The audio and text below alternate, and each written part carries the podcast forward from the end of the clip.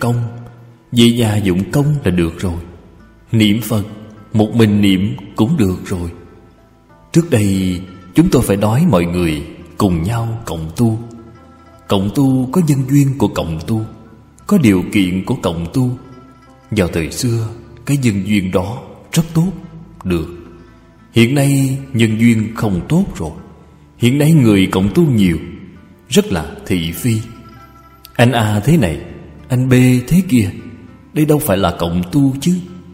Nếu như nói đó là cộng tu, Thì đó là tu lục đạo luân hồi, Không phải tu Tây Phương tịnh độ. Tây Phương tịnh độ là tu tâm thanh tịnh. Nhiều người ở cùng nhau như vậy, Cái mà mắt nhìn thấy, Tai nghe thấy, Miệng nói ra đều là chuyện tạp loạn, Rỗi hơi. Tâm làm sao có thể tịnh lại được chứ?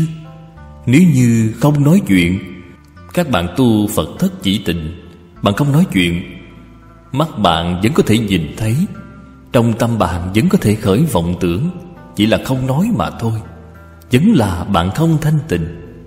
Cho nên hiện nay tu hành chân chánh, Nói lời thành thật, Về nhà mà niệm Phật Và tu một mình. Một người có khi Tinh thần không thể đề khởi được Thì nương vào chúng, Dựa vào chúng. Người xưa nói gọi là Sợ bản thân lười biếng giải đãi, Cho nên mọi người cùng tu hành với nhau. Đôi bên khích lệ lẫn nhau. Nhìn thấy người ta niệm Phật, Mình không niệm thì ngại quá. Ý nghĩa của cộng tu là ở chỗ này. Hiện nay thì biến chất rồi. Hiện nay cái điểm này không còn nữa rồi. Ở chung với nhau, Trái lại phiền phức. Tinh thần của mình không thể đề khởi được Thì làm thế nào đây? Hiện nay có biện pháp, Có máy niệm Phật, Có băng ghi âm. Cái này có thể tin được. Nó không thể gây phiền phức cho bạn. Đặc biệt là hiện nay mấy ghi âm niệm Phật Còn có tai nghe. Bạn đeo tai nghe vào, Bạn ở trong nhà suốt ngày niệm Phật. Bạn xem, vừa không cản trở công việc, Vừa không cản trở người khác. Người trong nhà, Người khác không niệm, Bạn cũng không cản trở họ. Nếu như vọng tưởng của bạn nhiều, Thì bạn mở âm thanh lớn. Khi mở lớn thì bên ngoài Cái gì cũng không thể nghe được. Tốt hơn niệm Phật đường. Âm thanh lớn đè được vọng tưởng, Điều phục được vọng tưởng.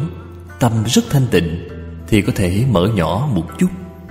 Hoặc giả là, Khi chú ý việc khác Thì âm thanh nhỏ một chút, vẫn có thể nghe được âm thanh ở bên ngoài. Không muốn nghe âm thanh bên ngoài Thì mở âm thanh lớn một chút. Tốt vô cùng. Tốt không gì bằng. Hiện nay, Lợi dụng những công cụ khoa học này, Tự mình dụng công Chân thật Thật sự là đắc lực. Cái này tốt hơn quá nhiều So với mở Phật thất tinh tấn rồi. Bạn từ sớm đến tối niệm, Thì đúng như lời trong Kinh Kim Cang nói Ưng vô sở trụ, nhi sanh kỳ tâm. Sanh tâm là tu tất cả thiện pháp. Bạn suốt ngày đang làm việc đều là thiện pháp Đều là giúp đỡ người khác Đều là lợi ích đại chúng. Tâm địa của mình thanh tịnh Không nhiễm mảy bụi. Ở trong tâm chỉ là một câu A-di-đà Phật. Bạn nói cái phương pháp này Tốt biết bao. Tôi học Phật 40 năm rồi. Ở trong hơn 40 năm này Những điều mà tôi nhìn thấy Tiếp xúc, cảm nhận. Tôi cảm thấy đạo tràng nhỏ Tốt hơn đạo tràng lớn. Người càng nhiều càng phức tạp. Sự việc phiền phức càng nhiều, Cho nên đạo tràng nên nhỏ, Càng nhỏ càng tốt. Người càng ít càng tốt. Các vị thử nghĩ xem. Tổ sư xưa nay của tịnh độ trong chúng ta. Đại sư Huệ Diễn, Ngài là người thời Đông Tấn. Ban đầu cái niệm Phật đường đầu tiên là xây tại Lô Sơn, Giang Tây. Vào thời đó đồng tu của Ngài tính ra không ít 123 người. Đây gọi là đạo tràng.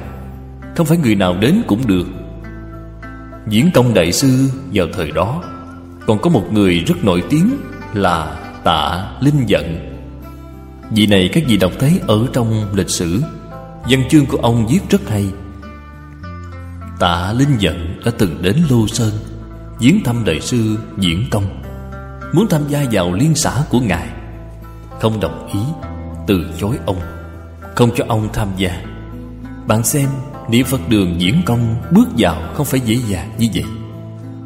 Muốn đến niệm Phật là đến niệm, Đâu có dễ dàng như vậy chứ. Phải gìn giữ một cái môi trường thanh tịnh. Tâm của bạn có thanh tịnh hay không? Tâm bạn không thanh tịnh, Bạn không được đến. Tạ Linh giận, Tại vì sao bị từ chối vậy? Tâm ông không thanh tịnh. Thích viết văn, Thích làm thơ. Đầu óc mang đầy những thứ này. Đều khởi vọng tưởng như vậy. Tập khí của văn nhân quá nặng rồi, Sẽ ảnh hưởng tâm thanh tịnh của người khác. Diễn công từ chối ông. Đạo Uyên Minh, Đại sư quệ diễn của chúng ta rất quan nghênh ông. Nhưng mà Đạo Uyên Minh không có tham gia. Không có tham gia liên xã 123 người. Chúng ta xem thấy ở trong Tây Phương Sát Chỉ, Đạo tràng của Bồ Tát Giác Minh Diệu Hành Có 12 người. Ở trong cái thời đại này, Hiện nay rất đáng để cho chúng ta phản tỉnh, Rất đáng để cho chúng ta nghiên cứu. Các vị tự mình thử suy nghĩ thật kỹ. Người ít, Tốt. Đạo tràng nhỏ, nhiều người cố định như vậy, Dụng công chân thật. Người ít đạo tràng nhỏ. Tiêu xài ít Dễ duy trì. Không cần lôi kéo tín đồ. Lôi kéo tín đồ nghĩ cách kiếm tiền để nuôi đạo tràng. Cái gì thử nghĩ đó là đạo gì? Nghĩ đủ mọi cách để lôi kéo tín đồ Thậm chí là dùng mọi thủ đoạn.